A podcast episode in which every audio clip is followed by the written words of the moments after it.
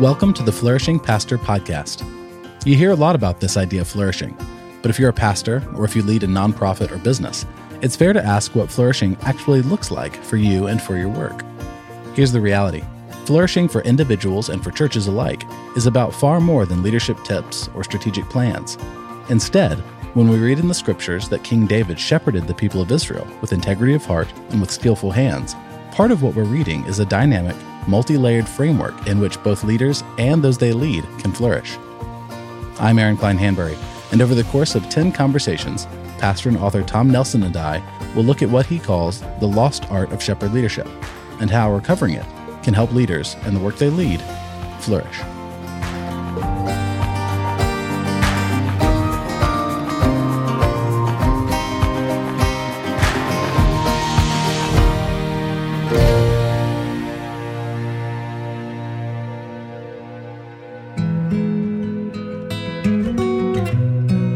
My name is Ruthie Siders, and I'm one of the pastors at Grace Chapel. For years, I had tried the one person yoke and felt the weight of everything depending on me. Um, and after a particularly difficult season, um, it was recommended to me to meet with a spiritual director. And she has really helped me picture Jesus more and more present in my life and ministry. Um, and in essence, over the last eight years since I have kind of switched from this one person yoke to the two person yoke, it's like I'm pulling together with Jesus. It's lowered stress, it's increased my attentiveness to his presence and to his work in my life. Um, and I've really experienced uh, the power of prayer much more present. It's almost like, you know, since we're pulling together, we're walking together, we're talking together, much more 24 7 than just, you know, taking his yoke and he's encouraging me, but instead it's this, like I said, the two person yoke where he's right next to me, pulling alongside.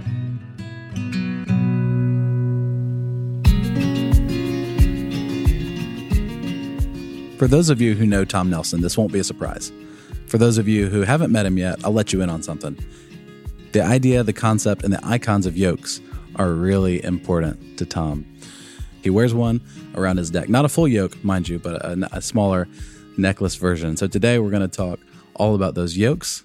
And of course, that means that we're again talking here. Hey, Tom. Aaron, I'm excited to be with you and excited to talk about yokes. you describe in The Flourishing Pastor these moments where you learned that all of the information you'd acquired through uh, formal theological and ministry training had not completely prepared you. Can you talk about that?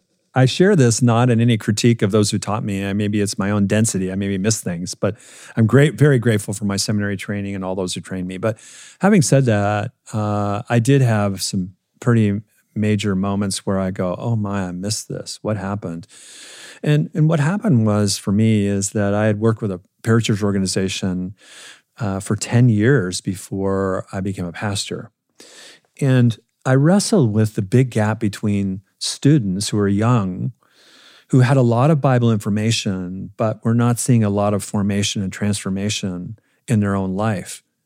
And as you can imagine, I found a convenient refuge in that dissonance based on their biological maturity, right? And we know this now, you know, from neuroscience that your cerebral front cerebral cortex doesn't really fully develop till you're like mid 20s. I didn't know that then.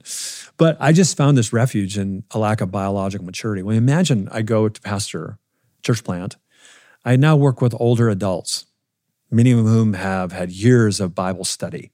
And again, this is good. So uh, that's important, right? right? right. Uh, and what's surprised me as a pastor is that I encountered many chronologically mature believers who are spiritually deeply immature, even though they had so much Bible information.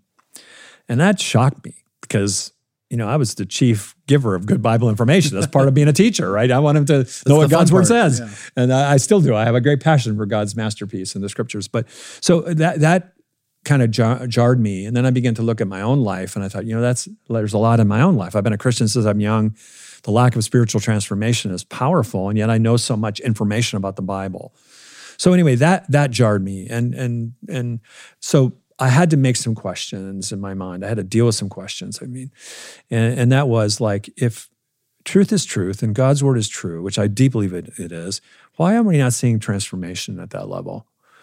So my seminary training was high on propositional knowledge. That is a classroom information that's important to learn about the Bible. But what I realized is I had an impoverished paradigm of how we're transformed. And I would say simply is that this is deeply tied to tacit knowing, but simply is that when I studied the Gospels, I focused more on what Jesus taught, which is really important, the precepts. But I pretty much ignored his practices as the incarnate Son of God. And that was what helped me rethink discipleship in a more integral whole way that it's not only cognitively grasping Jesus' precepts, it's embracing his embodied practices. And that was the big shift for me.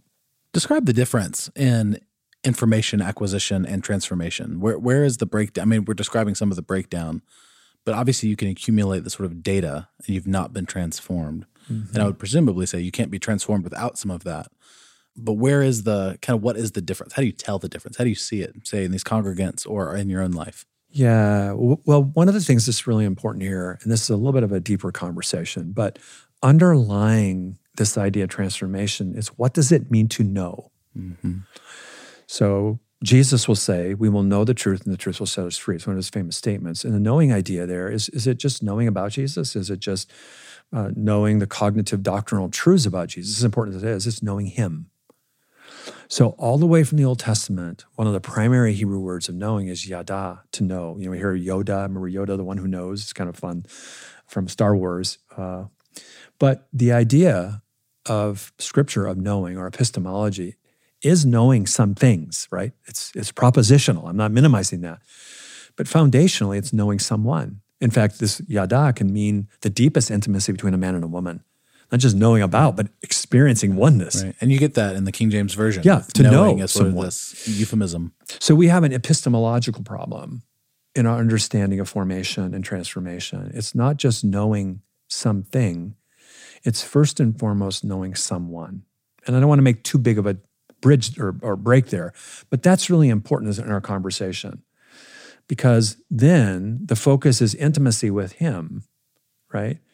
And obedience fits into that. Jesus says, you know, if you obey me, right, and my word, then you'll know the truth and the truth will set you free. So I'm just saying transformation and Christ like formation is not just cognitive awareness, it's deep embodiment, it's deep intimacy, it's deep oneness, it's deep knowing and being known. And I had no concept of that theologically, mm. philosophically. Uh, uh, becoming a pastor, I had no idea. So my discipleship methods, models, and framework was deeply flawed. The precepts seem easy to me in, in the sense of what you're supposed to do with them.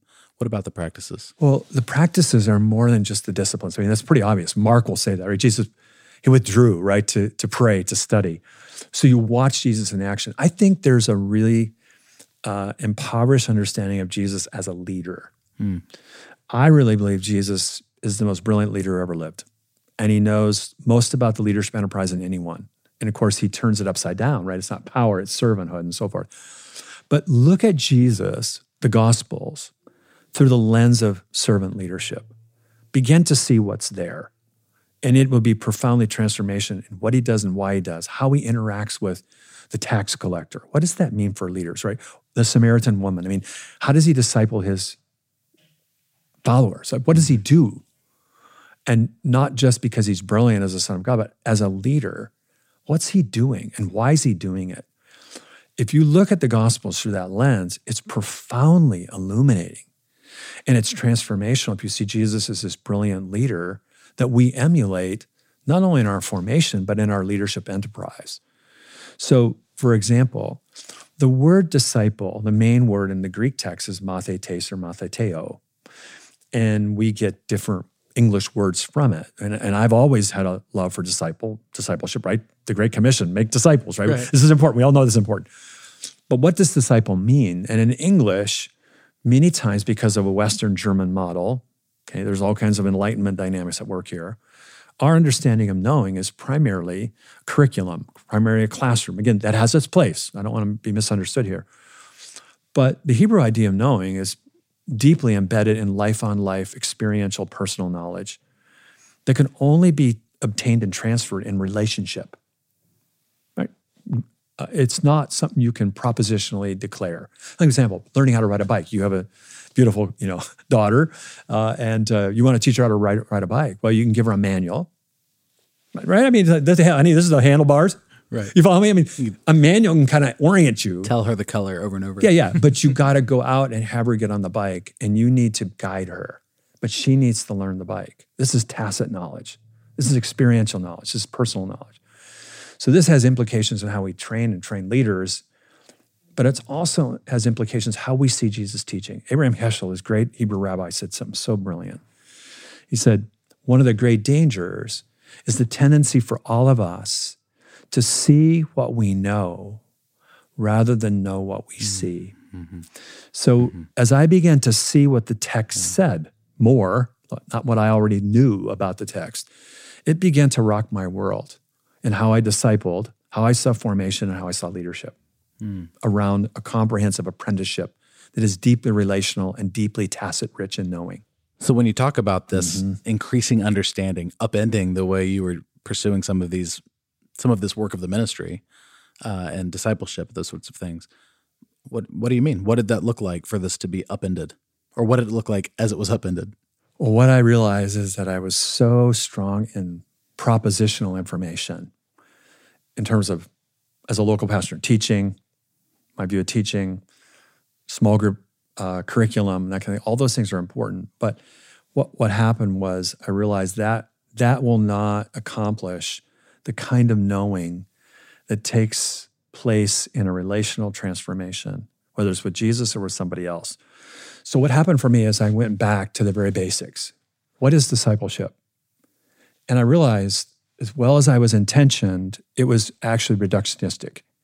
The part that I was doing was good, it just wasn't comprehensive. It was so focused on the gaining of information about the Bible or doctrinal truths, which again are important, it missed the reality that this word mathetes, as Jesus modeled with his disciples, was deeply relational. It was comprehensive. It was all dimensions of life. It was every nook and cranny. And we talk about that the gospel speaks into every nook and cranny of life, but our discipleship often doesn't. And I realized how relational it was. So I'm just saying we began to rethink. And what helped me is to go back to the early Greek English dictionaries that emphasized mathetes, which is again the main word for discipleship in Greek. The first entry was apprenticeship, then pupil, then disciple, right? So these words matter because apprenticeship, at least in most English language, is a comprehensive, all of life transfer from a master to a, a protege, right? Or to a beginner. Yeah, and, it's almost like this idea of copying. Like yes, you copy your master. The yes. apprentice copies the master or becomes a copy of the master. Exactly, in all dimensions. Because when you're mentored by someone in an apprenticeship, you not only learn the skills, you become like them. Their emotion, their values. You share life on life. There's a transfer beyond proposition. The point is, is that that's true with Jesus in our apprenticeship with Jesus and His great imitation, but it's also true in how we encourage multi generational relationships in the church, right? The older and younger working together in deep relationship, forming each other in Christ likeness and community. Uh, and uh, it's really important also in our understanding of our intimacy with Jesus as primary. That apprenticeship with Jesus touches every dimension of life, but it's deeply relational. It's relational knowing uh, through his word and obedience. And it's really at the heart of it is understanding the text that transformed my thinking was what I call a great invitation in Matthew 11.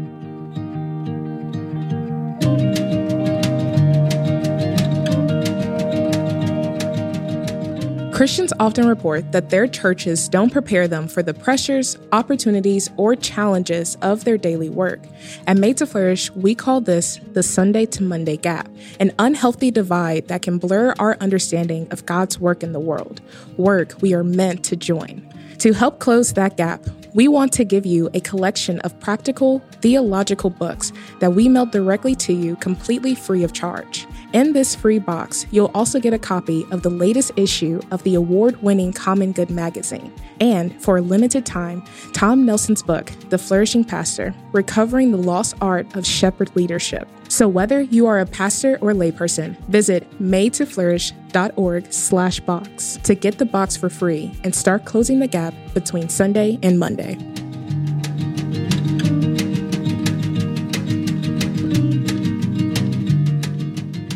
When you talk about this great invitation, you're talking about Matthew 11, uh, 25 through 30. And I have to say, it's hard to encounter Tom Nelson without uh, encountering some version of the yoke. I mean, you carry one around. Yes, I do. It's around my there's neck. A, there's a wall probably 25 feet from us that has a yoke mounted on it. Um, obviously, it's been influential for you and for uh, the fruit of your ministry here.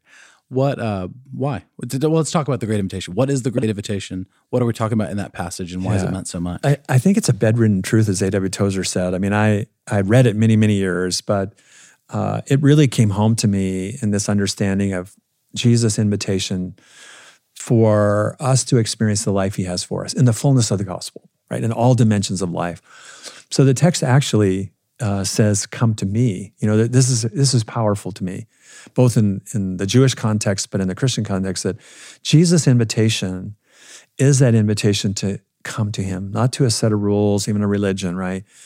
Uh, it's to come to know him and be known by him, right? So Paul says, to, to be known by him. So come to me is the invitation to intimacy. I, I keep saying that's that's it, right? To know him, to be known by him. But how do we do that? How do we grow? Come to me, all who are wearing heavy laden, and I will give you rest, which again is the picture of the Genesis text right, of the life God has for us of rest and one day in the new heavens and earth. But take my yoke and learn from me, for I am gentle and humble of heart, and you'll find rest for your souls. For my yoke is easy, my burden is light. The point simply is there is that I love the picture of the metaphor of the yoke because it gives a sense of historically, and rabbis use this, of two animals in an agrarian context being connected together in a farm implement. That's a yoke. I always tell people is not, you know, an egg. it's like a McDonald's golden arches upside down, right? And with a bar across it. For two animals, oxen are placed in it. So that's the imagery. And the rabbis use that. And it's filled with all kinds of meaning because there's a sense of deep connection between the master rabbi and the young new rabbi. And it's multifaceted. It's every aspect of life thinking, being, doing, willing, relational it's deeply relational and it's highly transformational. And that's what I love. Jesus paints that picture. And as I said before, what's really amazing in typical Rabbi Jesus is a yoke. This word throughout history is viewed as a picture of oppression. And here is the path to true freedom and rest. Isn't that incredible? I mean, mm-hmm. and yoke, being yoked to Jesus, being an apprentice to Jesus, does not require anything but submission and obedience and love. Mm. Right? Not great gifts, talents, you say goodbye to an old way of life to experience a life you never imagined with Him. Over time, mm-hmm. you become like Him when you're yoked with Him. Uh, and uh, this has always been a really powerful uh, teaching for me, and it really frames the idea of apprenticeship with Jesus. Again, it is multifaceted, touches all dimensions of life. And as Dallas Willard brilliantly said, when we are yoked to Jesus, right, he, we learn how to live our life like He would if He were us in every dimension. Mm, mm-hmm, mm-hmm.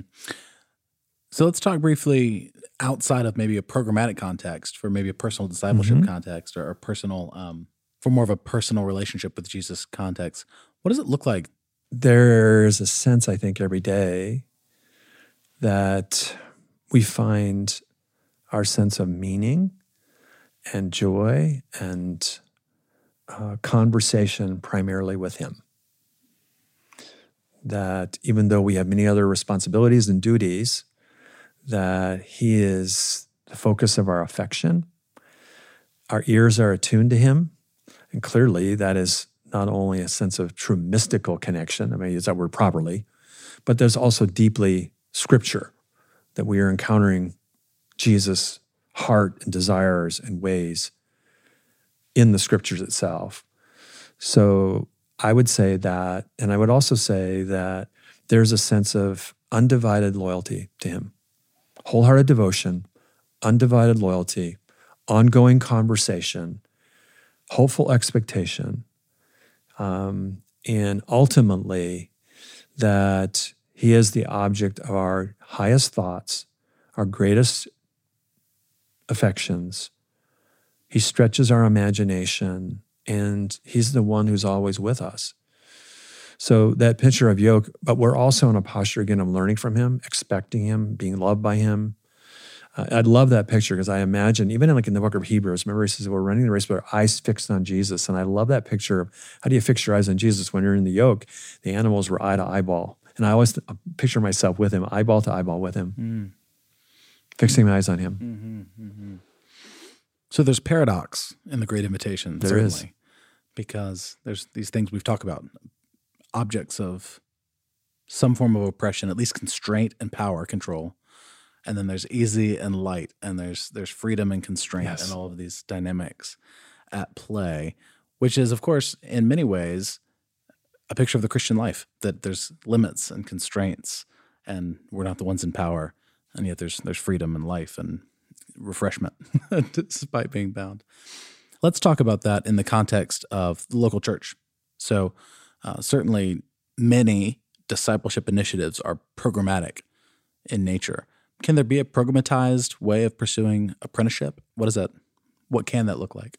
Yeah, in our church context, we do have curriculum. We have classes that help kind of introduce people to the concepts, to the ideas that are important to us, um, our values, our mission. So, absolutely, in doctrine. The difference is we do it in a pedagogy that is deeply relational. So, people sit in small groups, they get to know each other, right? There may be a teacher or a prompt, a prompter, but the pedagogy is not strictly monological. It's not strictly propositional. There's a lot of engagement and conversation. And then what happens after that sort of gathering is that we really nourish ongoing relational connection outside the classroom where life on life takes place in a small group context.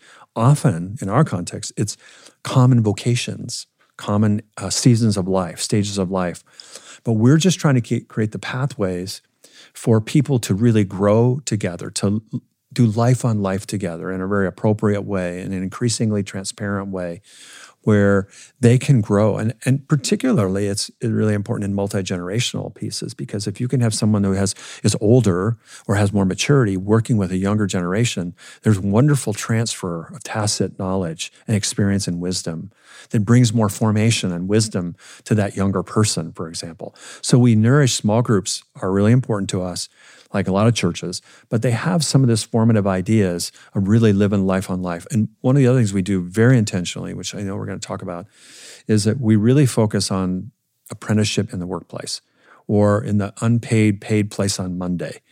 Because so much of our formation takes place outside of Sunday. It's when we're the scattered church. So our discipleship formative efforts is creating an imagination and tools and mm-hmm. skills how to see that Monday world we enter as being a primary place for spiritual formation and discipleship. Some of it is a lack of imagination and, and rich theology that allows people to see that my apprenticeship with Jesus, my yoke with Jesus, I'm a yoke with Jesus on Sunday, but I'll also yoke with Jesus on Monday. Let's talk about what apprenticeship is. So, our models for apprenticeship that are common that we can grasp pretty easily would be maybe in the medical profession with doctors Mm-hmm. or in one of the more trade focused professions, Yeah, like plumbers, electricians. Yeah. these sorts of things. The dynamic, at least apparently, with Jesus is different in that he's not physically here with us uh, yet. Again, um, in that he's not physically here with us in the way that a fellow doctor Right. or a master plumber or Mhm. mechanic would be. Mhm. So, what is what are we talking about when we talk about apprenticeship with Jesus, and, and what does that look like? So, apprenticeship with Jesus has an individual and communal reality that we live out every day. So, I would say individually, yes, it is that sense of his presence, the practices you're learning from him. It's like the good shepherd. We're talking about he's guiding you, giving you provision, att- attentive care. So, there is an individual component of being yoked with Jesus, and that affects our behavior, priorities, passions, language, right? Profoundly, because we're learning how to live our life like Jesus would and how we deal with anger, lust, I mean, we read or loving our enemies. I mean, these are very real things that we're practicing with Jesus. So I don't want to minimize that. That's that's a mindset. That's a heart, right? Like as Jesus says to love your enemies. What does that mean, Jesus? How am I supposed to love this very difficult person at work? Right? I mean, this is real formation. This is real apprenticeship. So I don't want to minimize that. But also, we are apprentices as a local community, and we are apprenticing to Jesus as a local church family. And that looks in many ways, right, like that we are encouraging one another to love and good deeds. We are engaging in corporate worship. We're serving. We're giving, right? I mean, like the collective mission of the church. Um, we're caring for the poor. We're, I mean, these are things that are part of apprenticeship in the local church as a whole body, as an institution. And how does Jesus speak in to the priorities of the budget of the church, for example, to mission, to liturgy, to my community, to justice, to the sanctity of life, right? To my work, to the economy. That's what I'm saying collectively. That permeates preaching, teaching, conversation, hymnody, literature uh, that we do, uh, and programming. Mm. So it's comprehensive. I'm just saying it, it, it reshifts your focus. It's not just about Sunday, as good as Sunday is. Monday informs Sunday, and Sunday informs Monday. Apprenticeship then is far beyond what we might call Christian content. that it's it's not just a sermon, a sermon to be streamed, or a podcast to be downloaded, or even a set of uh, books to read. As good as that can be, it's, it's just not complete. Other world that envelops all of that. It's the relational dynamic of a local community doing life together for the glory of God, following Jesus. Right? I mean, it's that collective. So um, while the other aspects are important and informing, right, they're not enough. They're not comprehensive. Uh, they're reduced. They're withered. And I think that's where people, first of all, need to grasp from an imagination standpoint that the gospel properly understood, apprenticeship properly engaged in, touches every dimension of my life my priorities, my money, my attitudes, how I treat the poor, right? It's comprehensive. We talk about whole life discipleship. We use that language, but often we don't live that way. Uh, and, and how we're formed is not just individual, it's collective, where other believers, other people help shape us, speak reality into our life, guide us. Uh, and, and that's why we can't be a fully formed apprentice of Jesus on our own. You know, we have to be a part of a local church family. When we talk about becoming part of a Christian community, joining a church, spending time with other Christians, there's a perception that that is the opposite of easy and light, that actually that can be heavy. Certainly, if someone has a negative perception of the Christian life, it would be because of this idea of burdens or this you know they're running right. the jack donaghy right. joke on 30 rock about yeah. uh, the overwhelming guilt that is what it's what it means to be a catholic yeah overwhelming know, guilt yeah yeah yeah they got guilt down that's, that's good right, yeah so yeah jesus says something opposite you know there's this yoke and it's easy and light i heard a professor say one time who you and i both appreciate that if uh, your christian life isn't easy and light it's not from jesus you need to qualify it in all the ways that needs to be qualified right, but his, he just says that his yoke is is easy and light. So can you talk about just that dynamic, what it means to submit to this group of people, right. to do life that's transparent, and yet it's enlivening? Well, the difference is Jesus' yoke is perfectly designed to live the life God had for you to live now and forever. So it's it's a picture of when we're yoked with Jesus, we press into God's design and desire for us. It's truly the good life that's beautiful and true. We do live, right, after Genesis 3 right now. So in the midst of that, there's a lot of brokenness, a lot of suffering, a lot of struggle. But the good news of the story is that's not the end of the story and that God can make that purposeful in our life, right? So I love this picture of easy and light because I think what he's Jesus is ultimately saying it's not that there's not effort and messiness and difficulty and clearly there's suffering. But it's not purposeless. It has purpose. It can be f- used to form us. And it is practice. For what practice and permanence. How do we live this life out? It's in the messiness of broken fellow believers, right? This is how we're formed for eternity. It's a big part of that. So uh, I think if we think it's easy and light, that means there's no effort or difficulty. That's not what Jesus is saying. But it's a picture of training. It's a training yoke, actually. The text is learn from me. It's a, it's a training yoke. And it's not just trying harder, it's training better. And we do that in community. And we do it with a good purpose that ultimately it's the glory of God and we're formed in greater Christ likeness. But we can't do that on our own. So, yes, it's hard, but that's the path to practice this apprenticeship with Jesus in a messy community in a broken world. Uh, and I think that's why it can be said it's light, mm-hmm. because it presses into God's design and desire for our life. So, what in that context does rest mean? If the conclusion of the Great Invitation is rest, is that the end of this apprenticeship? Uh, meaning, you know, some kind of future thing, Right. or is it Right. part of the process? Well, if you trace rest in the scripture, Jesus is clearly going back to Genesis first. The sense that after in the seventh day, God rested, right? And rest, there's been a lot of work on Sabbath, Shabbat, rest there. But ultimately, it's a picture of delight. It's a picture of God delighting in his creation. And it's not just a picture of not working, okay? So if we have this picture that at the end of God's perfect creation that was integral, God rested. He didn't rest because he was tired. Okay. It's a picture of joy and delight in God's perfect design and integral creation. Perfect harmony. So I use the language that rest is ultimately in, in creation, the life God designed for all creation to experience. His desire and design. So as we walk through the story, we know in the book of Hebrews, right, that Jesus now uh, has made possible this rest, right? This is where it comes again, that we enter his rest through the gospel. So I'm just saying the great invitation is in the middle of that. And I believe that Jesus is saying, unlike the Judaism of his day that was burdensome with all the external rules and, right? He says, Come to me. I'm Messiah. Come to me. Not all the temple Judaism, all that time period, it's just all the laws. Just we're just suffocating in religious uh, duty, meritorious duties. So that's not it at all. It's me. I'm the Messiah. Come to me. Take my yoke and learn from me, for I am gentle and humble, and you will find rest for your souls. For my yoke is easy and my burden is light. So I think he's going back to creation, but he's hmm. also anticipating the cross, right, and the empty tomb, and ultimately the new heavens, new earth, where we will rest fully in him that's not a picture of doing nothing or passivity. It's a picture of delighting in God's goodness, a sinless reality as God created us to experience. So, I, but I do think he's saying, I can give you rest now. Not fully, you will not experience it fully yet, but in me, you can experience the life that you were designed and created there back in the garden.